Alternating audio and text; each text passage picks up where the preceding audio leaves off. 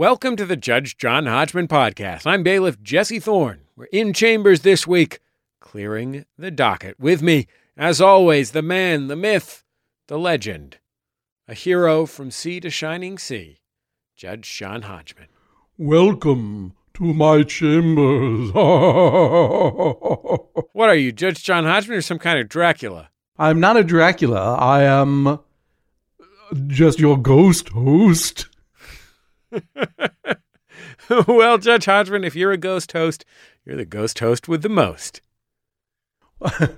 well, Prost, as they say, is a traditional toast in uh, in uh, Scandinavian countries. Uh, uh, that's just a little a little preview of uh, there's going to be some uh, crow eaten here in Chambers later on in the show when I have am forced by pedants and not pedants actually just uh, people who value voiceover artists uh, to apologize for misattributing the ghost host to Thurl Ravenscroft. The ghost host being, of course, the narrator from the Haunted Mansion attractions in Disneyland and Disney World, Magic Kingdom. Uh, why don't you stick around and find out who actually spoke the ghost host instead of the great Thurl Ravenscroft uh, and listen to me abjectly apologize to the legacies of three great voice actors but until then, I think we've got a lot of justice to dispense. So, what say we get with the first case there, Jesse? Turns out, uh, spoiler alert, it was young Jodie Foster.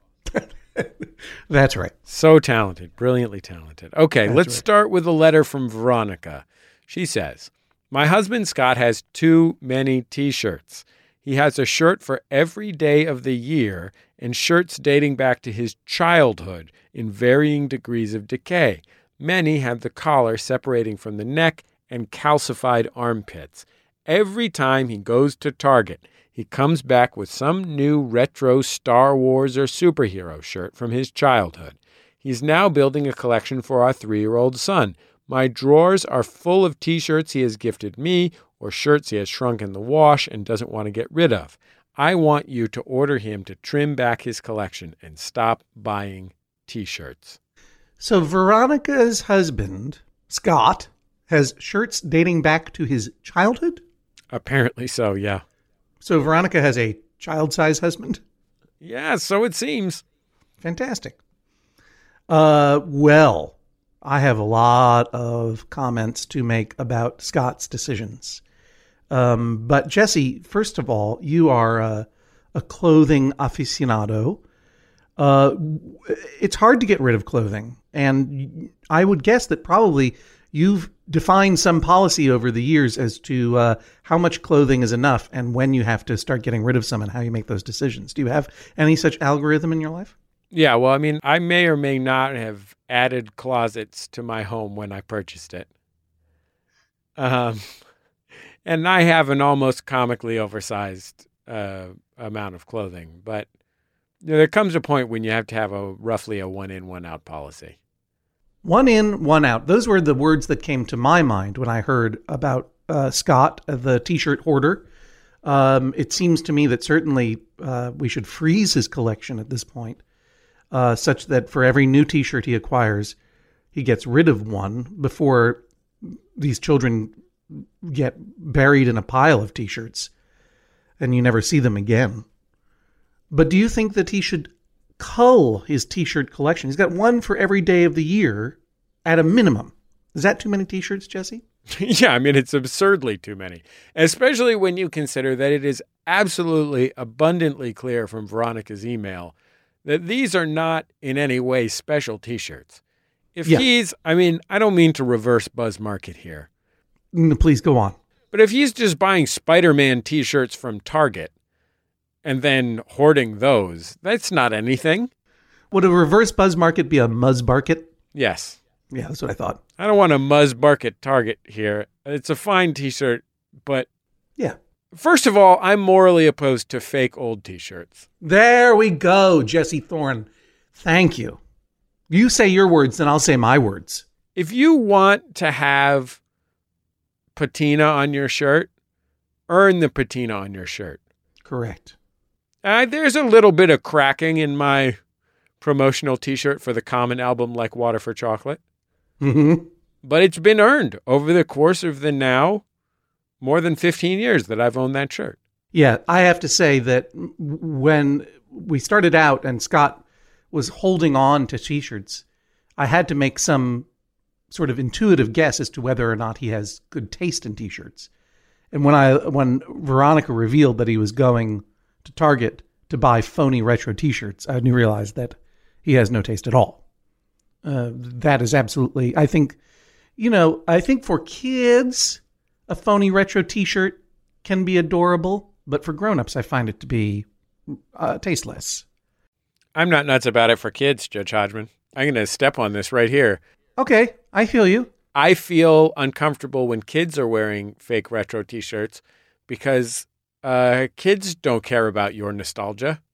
I know it's true that that is a little bit of a gross dress up game. You think that it, it's weird that I that I bought my son that uh, that Buckaroo Banzai T-shirt? Yes, I sure do. Then again, who am I to judge when my children wear exclusively uh, Wayne's World baseball caps? Should I have gotten him that T-shirt featuring the the uh, uh, lobby one sheet from the animated Watership Down? No, yes or no? As long as it doesn't have fake ink cracking on it, I'm fine. I have a, a, a prize possession, which is a Hartford Whalers T-shirt, which has been falsely aged. It's a Ron Francis T-shirt, and it has fake cracking on it. And I find it a little embarrassing to wear, but ultimately, I I keep it in the rotation because it was given to me guilelessly by the people of Hartford when I appeared at, an, at a public event there, and I can't turn down a gift like that. I would, I, if I were to get some antique defunct hockey wear, I would want to either get the actual antique stuff or something new. Like if someone wanted to send me a new Quebec Nordiques hat, brand new, send it to me at Maximum Fun headquarters on on Wilshire Boulevard. Look up the address. I'm not going to turn that away. But none of the phony, phony, fake, old timey stuff. Nothing that's been frayed or artificially worn or bogus in any way. Nostalgia is the most toxic impulse. Phony nostalgia is. I, I do not have the words. So yes, uh, Scott, this is a ban on getting phony retro old shirts. What's your policy, Jesse? Do you think on vintage like legit vintage old t-shirts. Well, you're talking to a dude that went on eBay the other day and made a very very intense and ultimately fruitful search for t-shirts featuring the late 1980s San Francisco Giant slogan "Hum Baby." Uh, and he is now the proud owner of a t-shirt that says "Hum Baby Believer." It's interesting, though, Jesse. I think that that's a, definitely a story of triumph, but also to me a little bit of a story of repulsion. Because as, and I hope you take that with the fondness in which I hold you. Uh, but you know, when when Veronica talks about t-shirts in various degrees of decay, including calcified armpits, uh, t-shirts are an, a very intimate form of shirt, both physically they're obviously right up close. They're not like a, a suit jacket, or or even for that matter, a pair of trousers, which are insulated from the body by boxers or briefs. But they're really up close to your body, and they're intimate in that they they often carry with them long history. People carry shirts with them for a long time. So they, they're in this weird area where absolutely they need to be purged once they have reached a point of disgusting uh, evidence of your bodily secretions. But at the same time, one can appreciate why one holds on to them longer than one possibly should, because they are often so intimately uh, uh, attached in memory to an event that you enjoyed uh, or a time in your life. So, uh, Scott, I make this order against you with understanding and empathy, but there are some t shirts that you have to winnow out of your collection right away. First of all, any bogus retro t-shirts are going to go straight to the Salvation Army.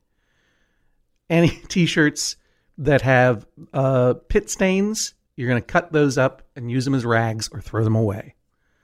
And once you've winnowed all of those out, you are going on a strict one in, one out policy.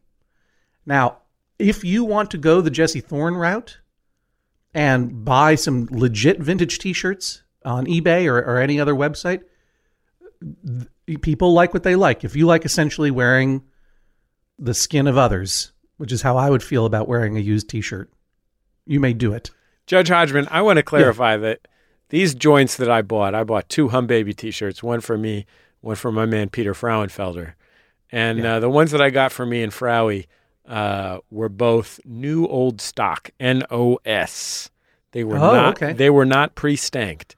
They had Never just been. They had been sitting in someone's basement or attic uh, for two and a half decades. Well, then take a tip, Scott, from Bailiff Jesse and Frowie. New old stock is the way to go. And from now on, uh, uh, you know, don't be a shirt hoarder, be a shirt collector. This is the sound of a gavel on that one. Here it comes. Judgment ruled. Here's something from Cynthia. My fiance Nat spends most of his winter weekends skiing while I stay home. I spend time catching up with friends on weekends and will occasionally go see a movie that Nat also wants to see. He thinks I should check with him first. I think that's ridiculous. Nat chooses not to be home on what one might consider date nights because he prefers to be skiing. I shouldn't have to see second rate movies on my weekends just so I can save the good ones for him.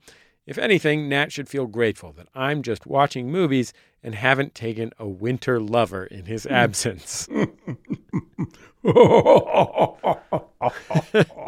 I'd like the judge to order Nat to stop grumbling when I see a movie without him. He's still talking about how I saw Grand Budapest Hotel without him in 2014.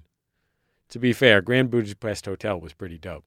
That is pretty dope. And I, if I remember, it's definitely got some downhill snow action. Yeah. Does it have actual skiing scenes? I can't remember. There was like a tobogganing race, I think. Yeah, something like that. It would have to be something like a toboggan. It was sort of like first person uh, or just above the toboggan, like the scenes where you're in the tube collecting rings in Sonic the Hedgehog 2. Yeah. That's right. It was a classic Wes Anderson toboggan cam shot. That's right. And well, by the way, great Chuck Bryant trivia question from the wonderful Max FunCon we had. How did Wes Anderson convey visually, cinematically, the difference between the three different time periods in that movie? Give up? Sure you do. no, the aspect ratio of the screen, right? Oh, you got it. Yeah. Fantastic. I remember that. Was do you remember that from the movie or do you remember that from pub quiz? I remember that from the movie. I wasn't at the pub quiz. You would have you would have beaten me on that point, sir. I would not have remembered that. That said, could I name any of the characters in that movie that I loved? Absolutely not. There was eccentric suit wearing sophisticate, and there was smaller pill hat wearing sophisticate helper, Yep. and there was Bill Murray, and there was Jason hmm. Schwartzman was there.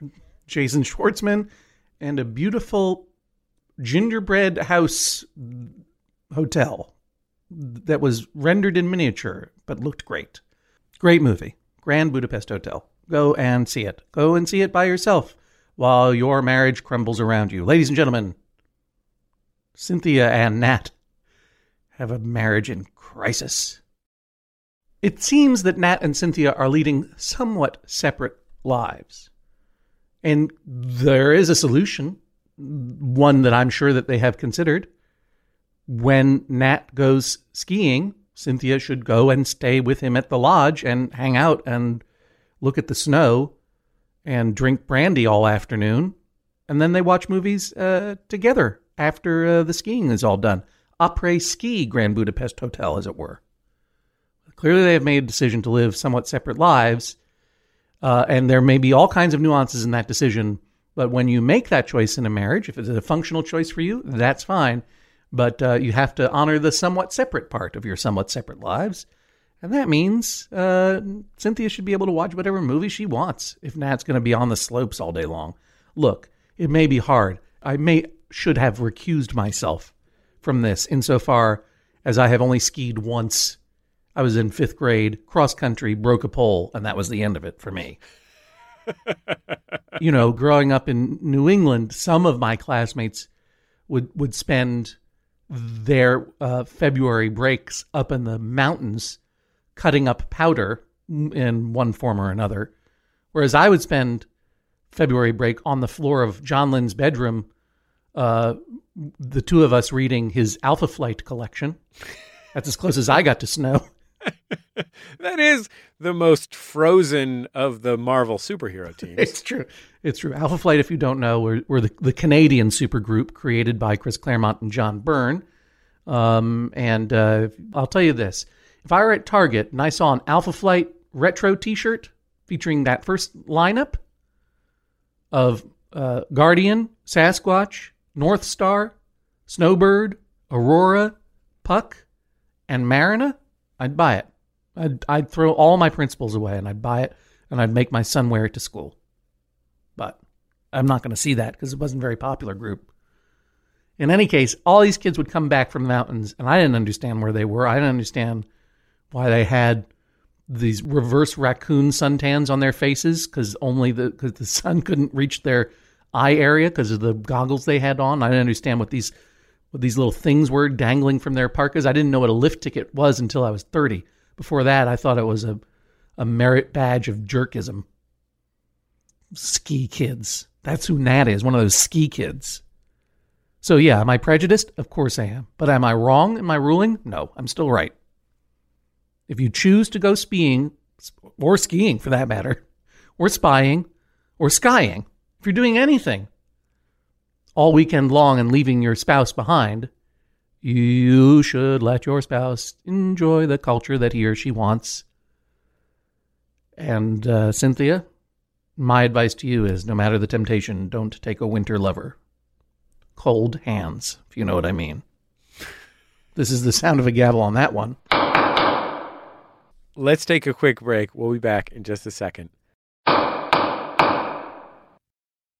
You're listening to Judge John Hodgman. I'm bailiff Jesse Thorn. Of course, the Judge John Hodgman podcast, always brought to you by you, the members of MaximumFun.org. Thanks to everybody who's gone to MaximumFun.org slash join, and you can join them by going to MaximumFun.org slash join.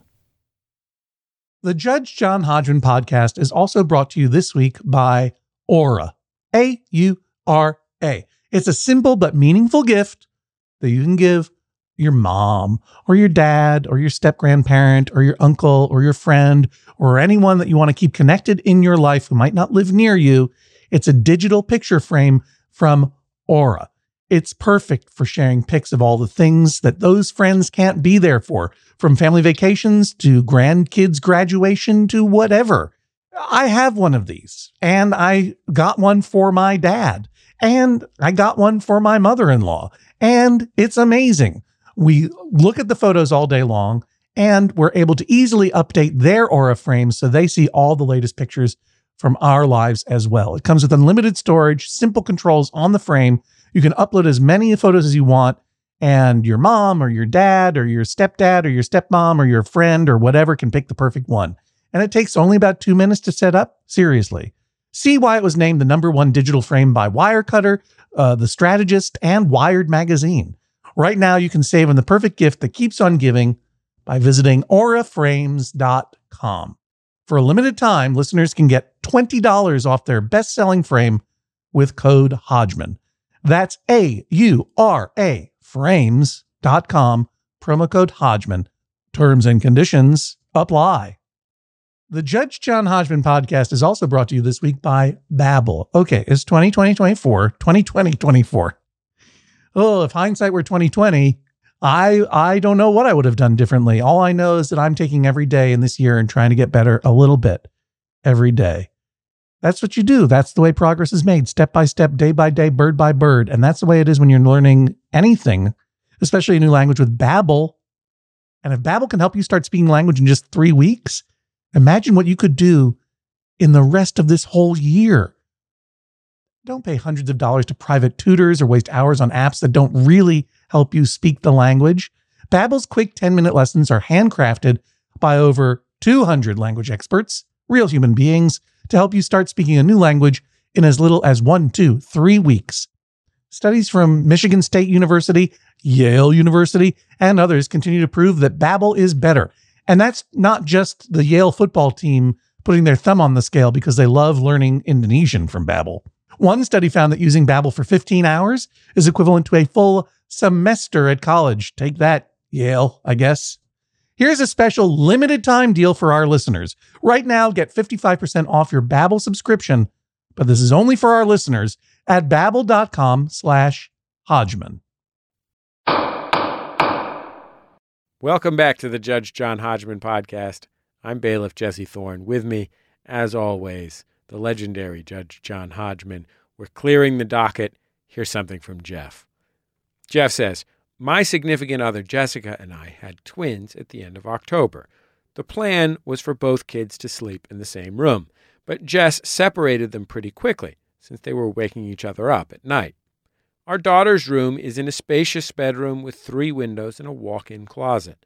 My son's room is in a small, cramped basement bedroom with the electrical panel and a single lonely window. I fear that when they grow older, my son will be jealous of his siblings' awesome bedroom. I think we should pair them up again when they stop waking up at night. Jess wants them to continue to have separate rooms for privacy reasons and to cut out the bedtime playing or chatting. Who's right? Who's wrong? I can't remember what Grimm's fairy tale is this one. where one where, where one twin is given a beautiful bedroom and the other one the other one is given a hole in the basement to live in. They just gave him an electrical panel and a fork. That's right. That's right. Hope this works out. All history of children's literature should tell you that Jessica that you are doing a wrong thing. First of all, by the way, congratulations on having twins, and I guess congratulations on, ha- on the fact that you love at least one of them, and maybe have mixed feelings about the other. But you can't give one twin a beautiful bedroom and put the other one in a basement. I appreciate that your space constraints, and as they do with all families, make uh, force you to make some hard choices uh, with the lodgings of your children. But if this continues, then you should go. What you should do, Jessica, is look yourself in the mirror and say what's true. I am Petunia Dursley.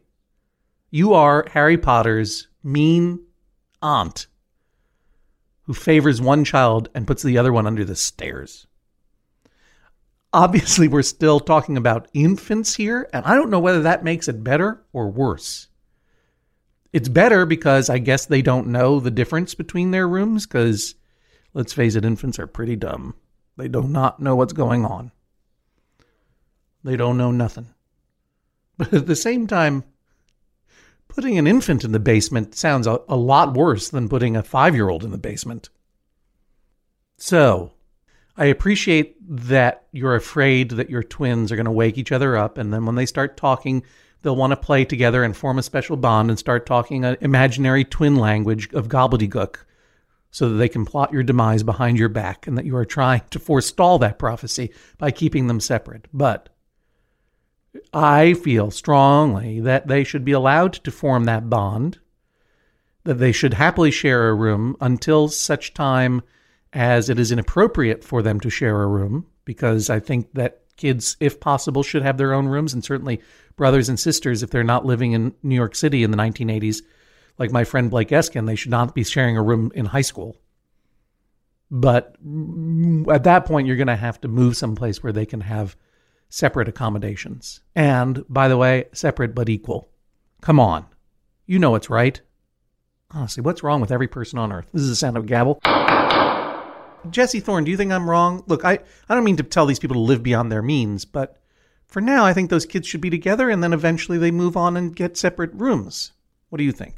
I agree completely. My children all live together in one bedroom. Uh, you know, I live in unusual circumstances in that I live Sure. in squadrillion dollar housing Los Angeles.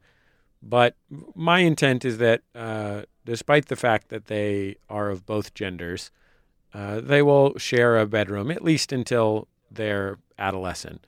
I understand the necessity of keeping a baby away from another baby because one baby wakes up the other baby, and I would not ever impress any rules upon the parents of uh, twins. I think if you Mhm. have multiple children, you should be allowed to drug them if need be. but it just give them some Benadryl like a dog on a plane flight. By the way, uh, for uh, representatives of law enforcement, that is not an actual recommendation. Yeah. but uh, that having been said, yeah, I mean, if if uh, there's make the downstairs room your uh, virtual reality parlor. That's right.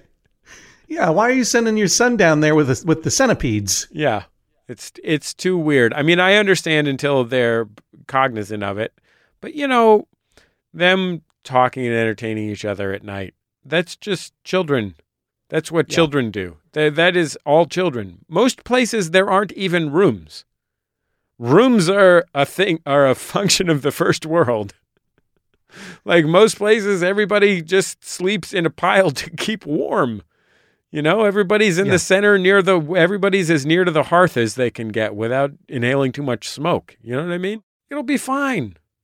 It'll be fine. They don't care. They're brother and sister. They're twins, for goodness sake. Twins have a special telepathic bond, from what I understand. And one can turn into any animal and one can turn into any form of water. Is that right? Is that what the Wonder is- Twins do? Yeah. Don't Uh, don't can- email me about the Wonder Twins, please. No, you got it perfectly correct. And Okay, let me good. just say, I was flirting in a This American Life tradition with asking you, Jesse, which superpower would you rather have? Turn into any animal or turn into any form of water? But then I realized that's not even a question. that that poor dude. It was Jan and Zaina, and Jan had the he could turn into water, and Zaina could turn into animals. And I think the the the reason for that wild discrepancy in valuable power is that Zaina had more self confidence because she was given a bedroom growing up, whereas Jan was given a space cupboard to live in. He literally lived in an icebox of space. That's why he developed that power. You want your Wonder Twins to be of equal powers, and you need to treat them equally. There we go. Here's something from Bob. He says, My partner and I divide equally most of our food. However, we have an ongoing disagreement over the morning coffee.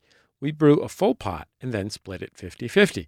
Because she adds milk to hers, which I do not, her coffee cup is fuller than mine. This creates an inequity. She gets a greater amount of her chosen morning beverage. If we truly share equally, we should each get equal amounts of morning beverage.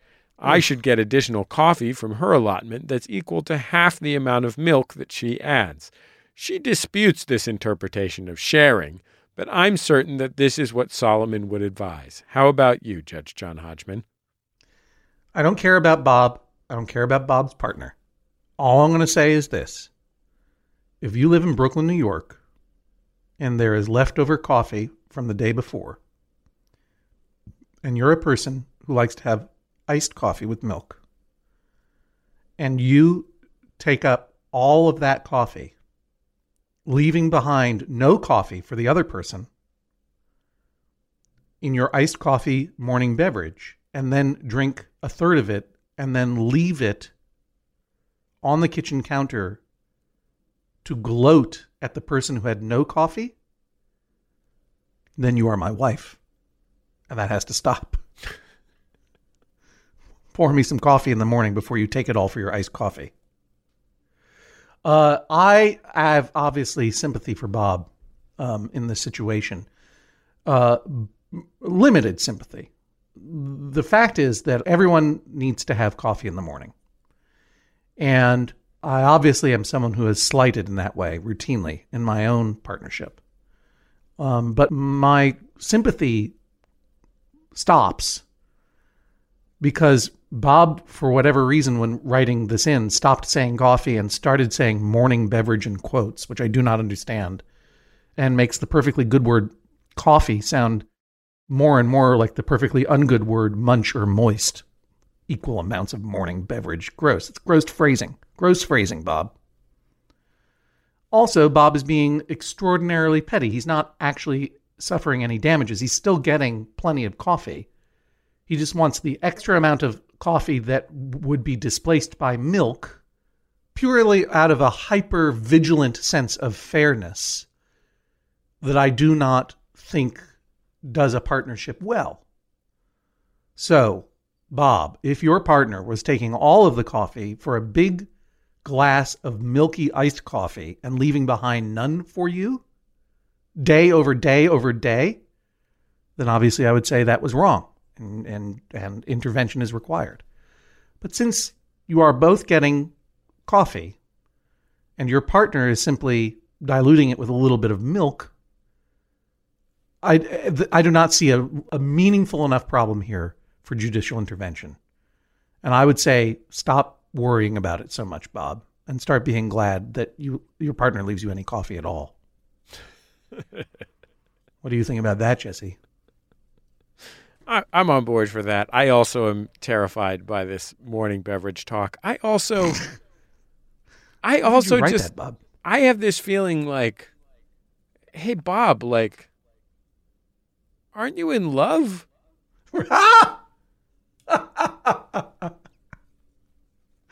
it's easy to forget.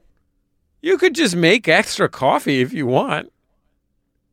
Imagine, yeah. I mean, this is. Uh, I have to say, I, I've said this on stage, I believe, and I'm going to say it again here. I love everyone who writes in, and I don't like to draw stereotypes or conclusions without a lot of data. But we now have more than 300 points of data, many of them being spousal related.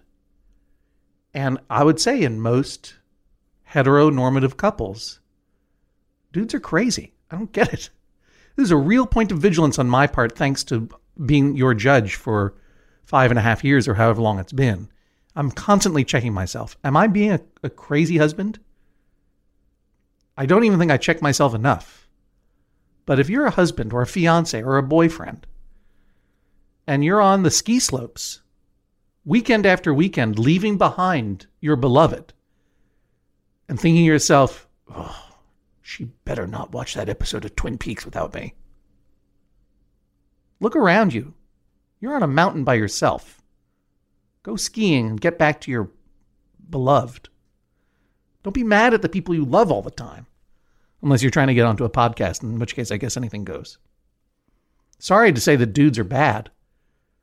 I bet some of you will say to your podcast listening devices right now, not all men. But I got a lot I got a lot of statistics at this point. A lot of guys are coming up with a lot, a lot of fights that don't need to happen. And a lot of crazy theories as to why they're right. Just love each other, you guys. In the immortal words of Bailiff Jesse Thorn, most people don't have rooms. Which is a good t shirt. Is that what you said? Most people don't have rooms? Yeah, most people don't have rooms. Yeah. Morning beverage. Why is that so gross sounding? Bob, I think that really lost the case for you on that one. Morning beverage. Just say coffee. Say the words. I think it's time for a break, Jesse. I really need a break. Yeah, well, when we come back, we'll have a letter from a child who wants a hamster. Plus, we'll have uh, a cavalcade of people upset about your citations of voice actors. Uh, there's a shock. Voice actor at Disneyland nerds listening to Judge John Hodgman. Who knew? We'll be back in just a second on the Judge John Hodgman podcast.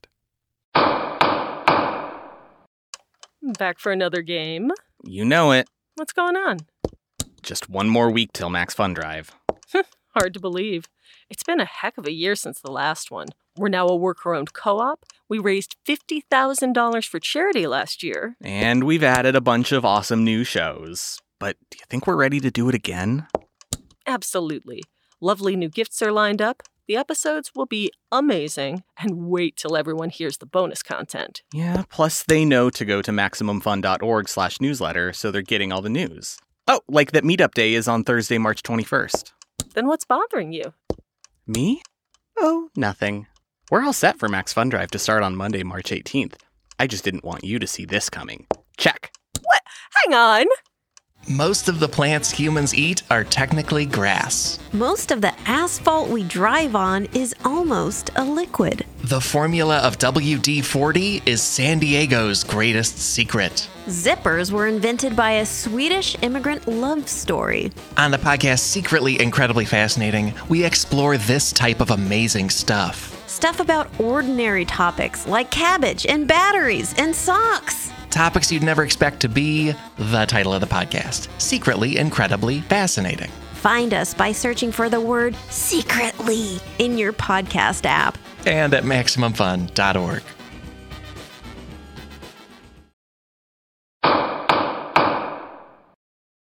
Welcome back to the Judge John Hodgman podcast. We're clearing the docket. Here is a letter from Alice.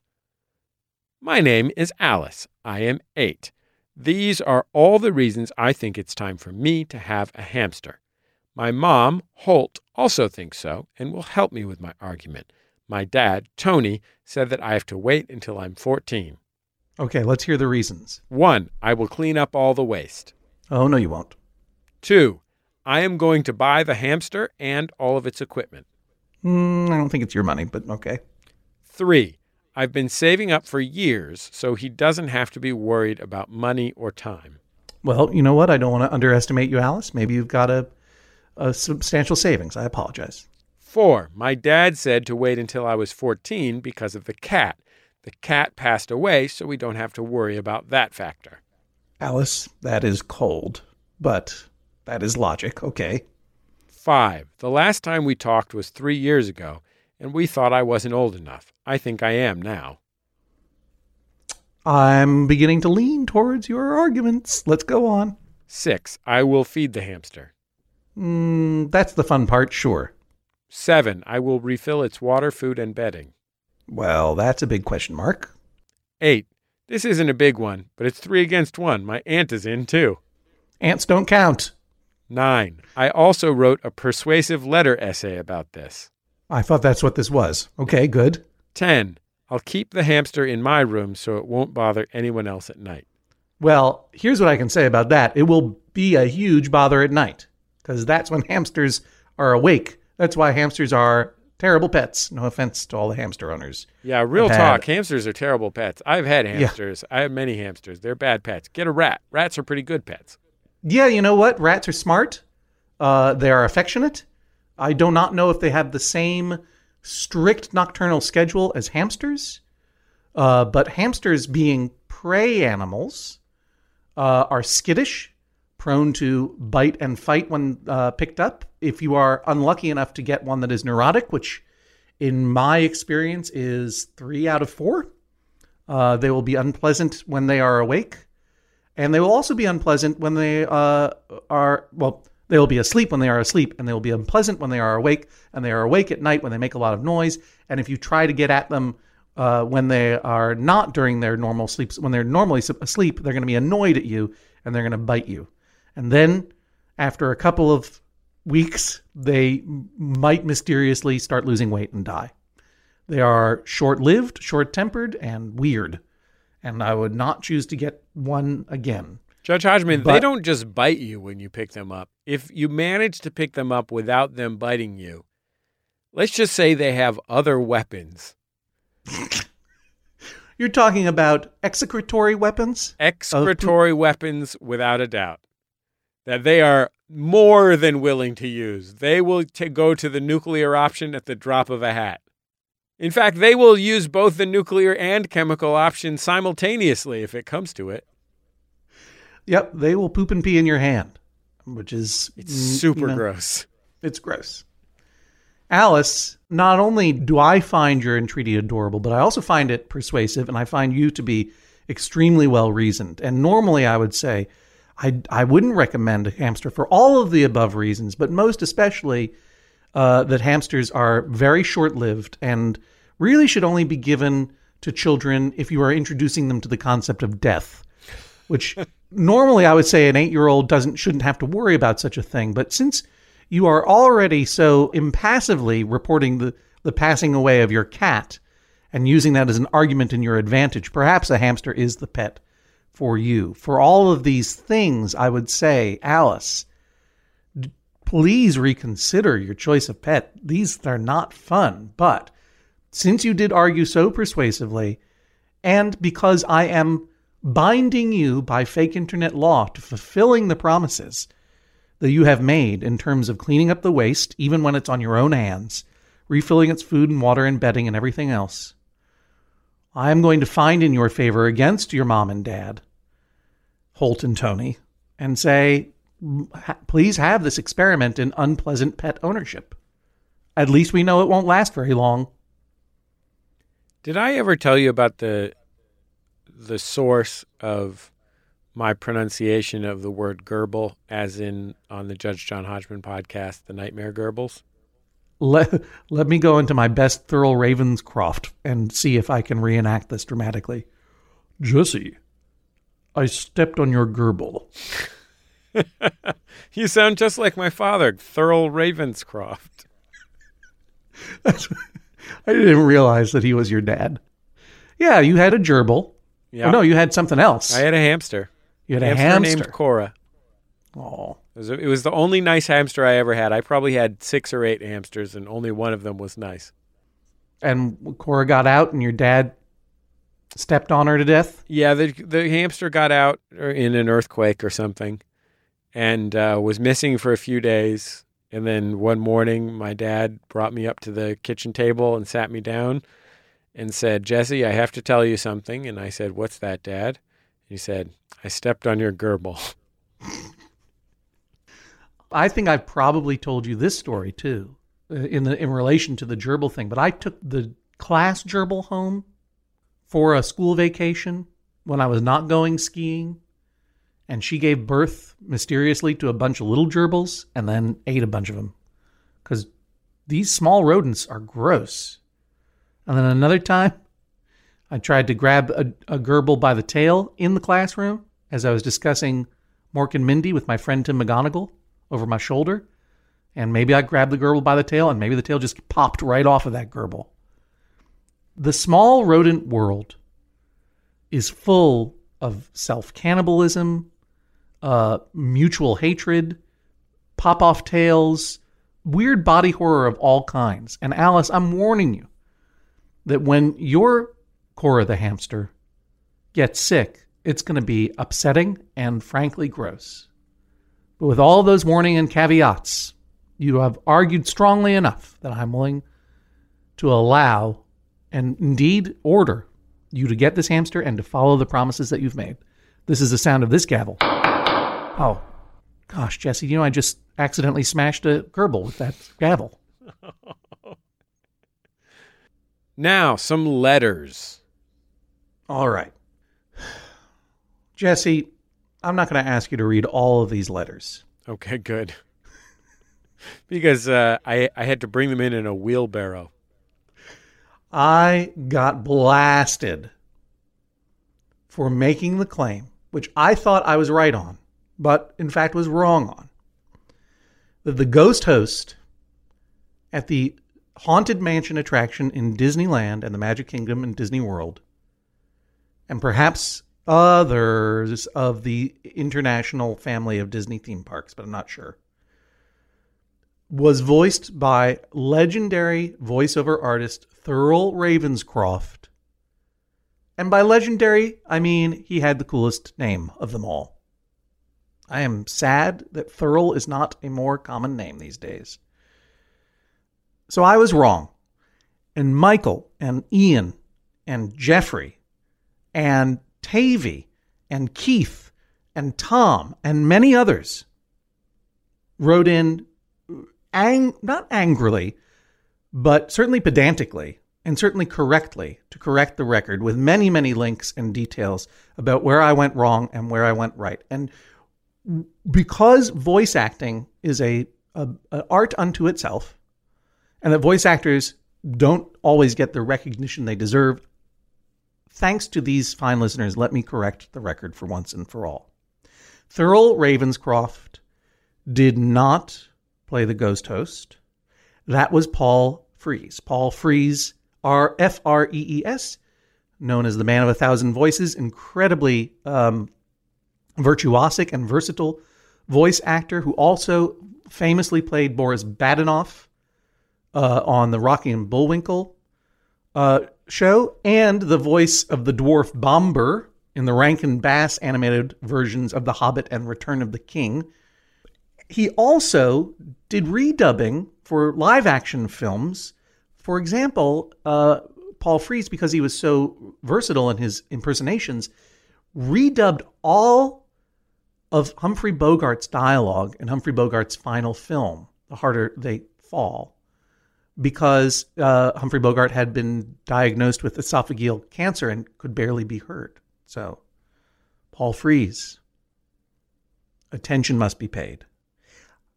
Thurl Ravenscroft did portray one of the singing animated busts in the Haunted Mansion ride, singing the song Grim Grinning Ghosts, but he did not play the ghost host. I made another error in that I attributed Thurl Ravenscroft to another famous voice acting job, that of Shere Khan in the Disney animated version of The Jungle Book. Shere Khan, of course, being uh, the tiger that wants to kill Mowgli.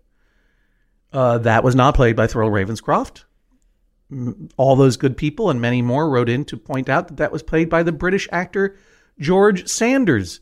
George Sanders, who married not one but two Gabor sisters over his life, Zsa and Magda, played early roles in early Alfred Hitchcock films uh, and lots of other voice parts, uh, and as well Simon Templar the Saint in five films made in the 30s and the 40s.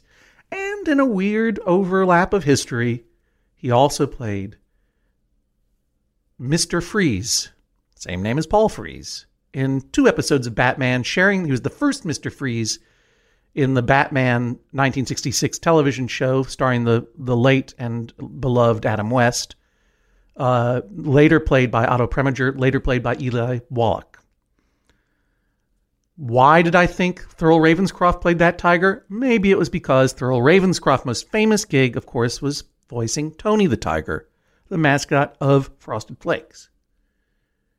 Did I confuse them because I think all tigers look alike? Maybe. Maybe I'm a little tiger racist.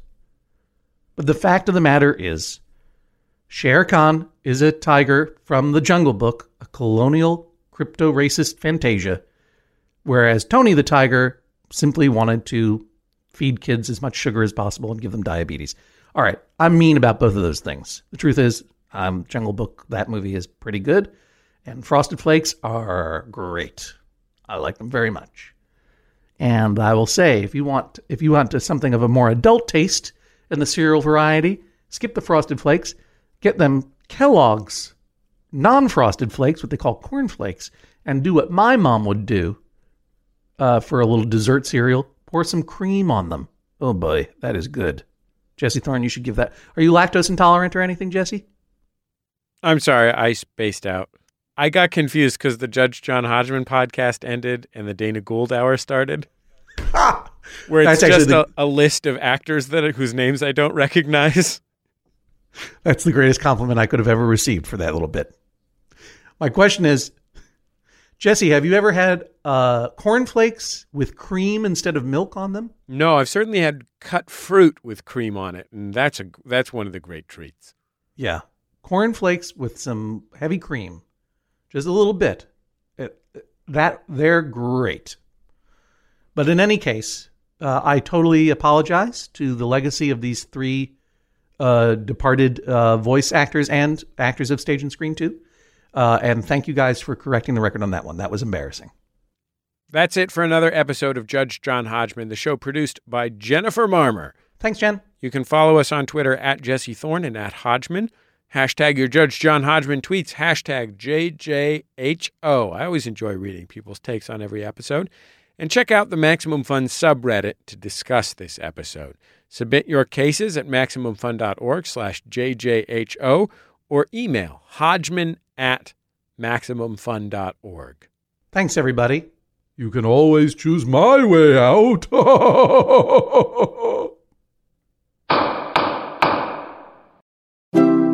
MaximumFun.org. Comedy and culture. Artist owned. Listener supported.